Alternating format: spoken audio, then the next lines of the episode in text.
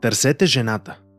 Тя е тук, в закрилата на нещастните бедни деца, в борбата с престъпността, в великото дело на мира, в защитата на неоправданите народи. Неоправданите народи. Има ли много други толкова неоправдани, колкото българския? Затова ние много бихме искали да видим факцията, насочена за премахването на тези ужасни несправедливости, да се даде по-голяма роля на жените у нас.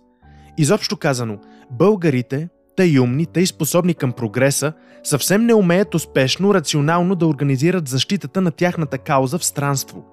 Ако е въпросът да се назначат стотици официални дипломати, консули, мисии и така нататък, те все ще останат с вързани ръце и уста. Тук трябва тактът, шармът на жената, умението да печели симпатиите. Малката България има вече няколко такива жени. На първо място е госпожа Каравелова, чудно пригодна за подобна акция – това споделя писателката Лидия Шишманова по повод 50 годишнината от началото на обществената дейност на Екатерина Каравелова. В първата част на нашето предаване разказахме за живота и делото на Каравелова до смъртта на нейния съпруг Петко Каравелов през 1903 година.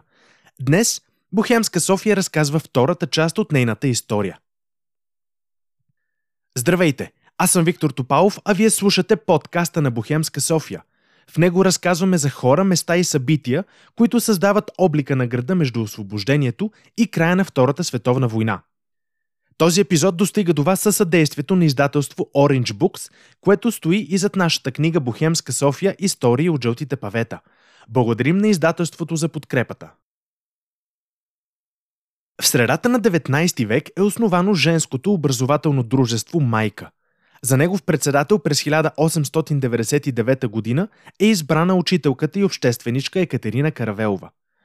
През ноември същата година Софийското женско образователно дружество, наречено по-късно Съзнание, отправя позив към всички женски дружества в България, с които ги кани на среща, за да обсъдят въпроса за съюзяването им за обща работа в помощ и защита на жената в княжеството. Позивът е посрещнат одобрително и през юли 1900 година е проведена първата среща на делегати от желащите организации. Като председател на дружество Майка, сред участниците е и Екатерина Каравелова. Тя е избрана за председател на първото от три заседания.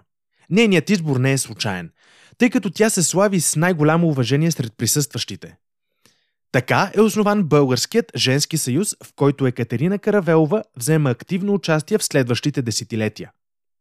След смъртта на Петко Каравелов през януари 1903 г. вдовицата получава писмо от княз Фердинанд I, който казва Разчитайте на мен за всичко през тези горчиви дни, които настъпиха за вас и вашите чада тъй неочаквано. Каравелова не се обръща към княза за помощ, а с пословичното за нея достоинство поема сама отговорността за отглеждането на децата си. След потушаването на Илинденско-преображенското възстание, Екатерина Каравелова застава начало на Женски комитет за освобождаването на българските девойки, изпратени в турските затвори. Освен това, взема участие в свиканата на 28 март 1903 г. в Лондон Македонска конференция, където защитава правата на българите в Македония и Тракия. По време на руско-японската война от 1904 Каравелова си сътрудничи с султана Рачо Петрова в създаването на дамски комитет за изпращане на санитарна мисия в далечния изток. Комитетът заседава в дома на Каравелова, където се взема решение домакинята, госпожа Паприкова и докторите от Червения кръст Бучаров и Мирков да се грижат за изпращане на нужните на санитарната мисия средства и контрола върху изразходването им. В кампанията се включват още Червения кръст и Славянското благотворително дружество. Но в процеса на работата Екатерина Каравелова не скрива възмущението си от поведението на султана Петрова. Извъртено същество, егоистично, разгалено и страхът пред настъпващата есен на слана я прави още по-завистлива, злобна. Тя не може равнодушно да види хубава млада жена или мума, нито да чуе похвали за някоя жена – в очите й се запалва опасен огън. През същата 1904 Екатерина отбелязва сама своя 44-ти рожден ден, втори без любимия си мъж. По този повод тя пише Печален ден. Самотия, абсолютна. Всички близки, измрели или забравили за съществуването ми. Пък и кому трябвам? Петко помнеше само. Три години по-късно е сключен бракът между Лора Каравелова и докторът по право и деятел на Демократическата партия Иван Дренков. Година по-рано Екатерина Каравелова пише в дневника си. Днес е два месеца от годежа на Иван и Лора. И ти само, Боже, знаеш терзанията и мъките, що душата ми изпита и изпитва. За още две недели сили и енергия ще бера, та ако на место желан край ни доведат до позор. На 14 октомври на гроба ти, Петко, приятели ще събера за сетна за упокойна молитва. И при теб ще дойда. Бремето на живота вече ме смаза. За моите и твоите чада. За да преценят и спазят твоето име се иска силно сътресение. За тебе, за мене, за знамето, що завет ни остави. Последното ще дам. Довиждане! През 1908 година се ражда първото внуче на Екатерина – Кирил, който умира само няколко месеца по-късно. През следващата година се ражда второто дете на Иван и Лора – Петко. През март 1911 година Екатерина Каравелова продава къщата си на улица Левски. През ноември същата година научава, че пенсията й е намалена на половина. По този повод пише в дневника си Днес сами намалили пенсията на половина. То не ме изненада – нито огорчи. Когато вечерта дойдох, Рашко, Рачо и Такев, всеки по-своему смутен от този факт, аз се чувствах доволна, че на партията нищо не дължа. Подир огорченията и обидите, които ми нанесоха покрай моя зет Иван, аз читам себе си вън от тая партия, за която смятах, че трябва да съм активен член до живот. Вярвам, че и Петко в гроба няма да ме осъди за това. Що спечели Петко за своето безкорисно служение? Лишения, затвор – глуми и пререкания, разочарования при живе и след смъртта венце хваления. В края на годината Екатерина става свидетел на разтрогването на отношенията между дъщеря й и Иван Дренков. Те се развеждат през юни 1912 година. Изпълни се желанието на Лора, казва майка й. По това време Лора вече проявява интерес към Пейо Яворов. След дълго двоумение, поетът се отдава на връзката си с нея. През есента, въпреки забраната от епархийския съвет да встъпва в брак в срок от две години след развода си, на 19 септември 1912 г. сватбата на Яворов и Каравелова става факт. Майка й пише в спомените си. Лора намерила за необходимо днес да се венчае с Яворов и пожелала да ме накара да преклоня глава пред този свършен факт. Излязох от къщи да не ги туря в неловко положение, кога се вестят пред мене. Няколко дни по-късно добавя. Била сърдита, възмутена от моя егоизъм. Чудни дела Твои Господи! Тя не помни, но аз не мога да забравя нейното твърдение пред хората, че насила съм я оженила за Иван или че съм била причината за техния нескопосан живот. Ме кара да стоя на страна. Желая и все добро и щастие, каквито мечтая да постигне със своя поет. Но, за Бога, да ме оставят на мира. Петко, детето, не щяла да пуща у дома. Тая най-добра. Не знаят какво вършат. По време на Балканската война Екатерина е старша сестра в болницата към военното училище в София. По това време той е превърнато в най-голямата военна болница у нас. Там са поместени около 1400 легла и още след първите сражения големите зали са изпълнени с ранени. На Каравелова е възложено ръководството на целия доброволчески дамски персонал. За нейния принос към дейността на лечебното заведение, руският лекар Касогледов завеждащ клона на разпоредителната болница във военното училище, казва Чрез посредството на госпожа Каравелова, отделението беше снабдено с недостигащи инструменти и други необходими за хирургическата работа пособия, подарени от някои благотворителни руски общества в лично разпореждане. Популярната деятелност на госпожа Каравелова много е съдействала за установяване на сърдечно отношение между персонала и хилядите болни.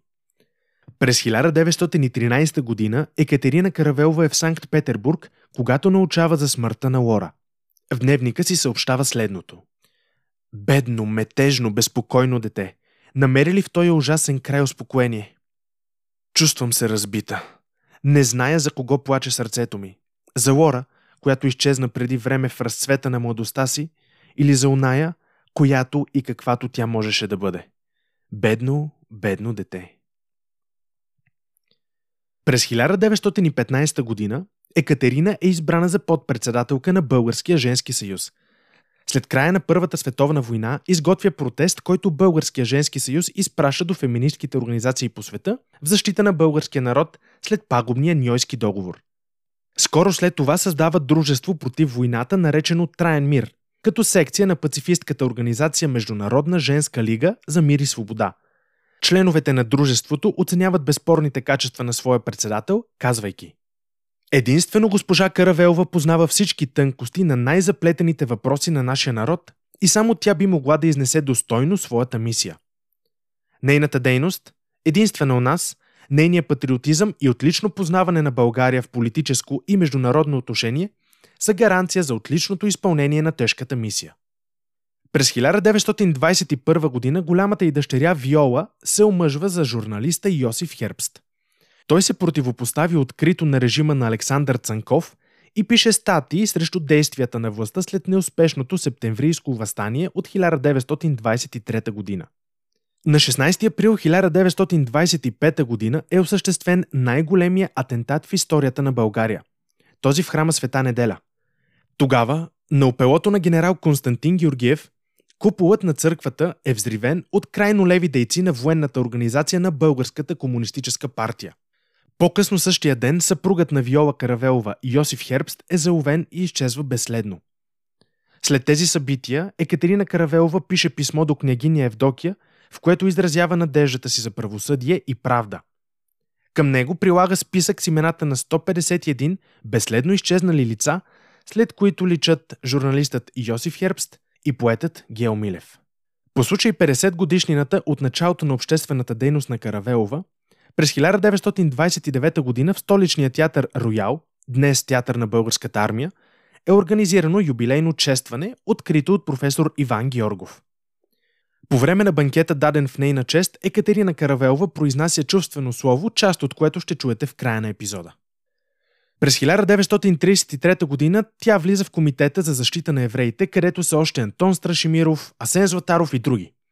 През следващата година, с влушено психическо здраве, умира дъщеря и Виола, която в продължение на 9 години търси изчезналия си съпруг. На 25 май 1943 в дома на Екатерина Каравелова на улица 6 септември номер 24 идват доктор Хананел от еврейската консистория с две жени. Обръщат се към възрастната Каравелова с молба да напише писмо до царя против депортирането на евреите. Тя го прави и завършва с думите. Синко, и ти си баща, не прави никому зло. Каравелова тръгва в нощта и се среща с княгиня Евдокия, на която предава писмото. Впоследствие българските евреи са спасени. На 1 април 1947 г. Екатерина Каравелова умира. Погребана е при своя съпруг до ултара на храма Свети Седмочисленици.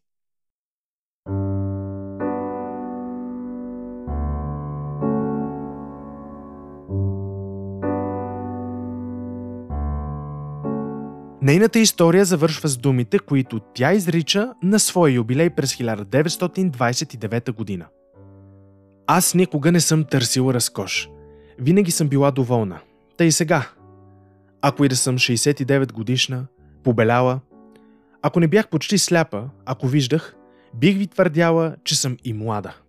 Животът ми и без богатство е пълен. Какво е в душата ми, аз сама зная. Какво мислят хората, не ми е важно. Но аз ви твърдя, че съм доволна. И млади, и стари жени ме харесват. Това ми е важно. Там е моето царство. Ето, и сега ми ръкопляскате. И мъже, и жени. В живота ми детинството ми бе прелесно. Но и другия живот бе прекрасен. Прекрасен, защото го издържах до сега. Този епизод на подкаста Бухемска София разказва – достигна до вас със съдействието на издателство Orange Books, което стои и зад нашата книга Бухемска София – История от жълтите павета. Благодарим на издателството за подкрепата. Изпращайте своите въпроси на нашата Facebook страница или на имейл адрес bohemskasofia.gmail.com Благодаря ви и до скоро!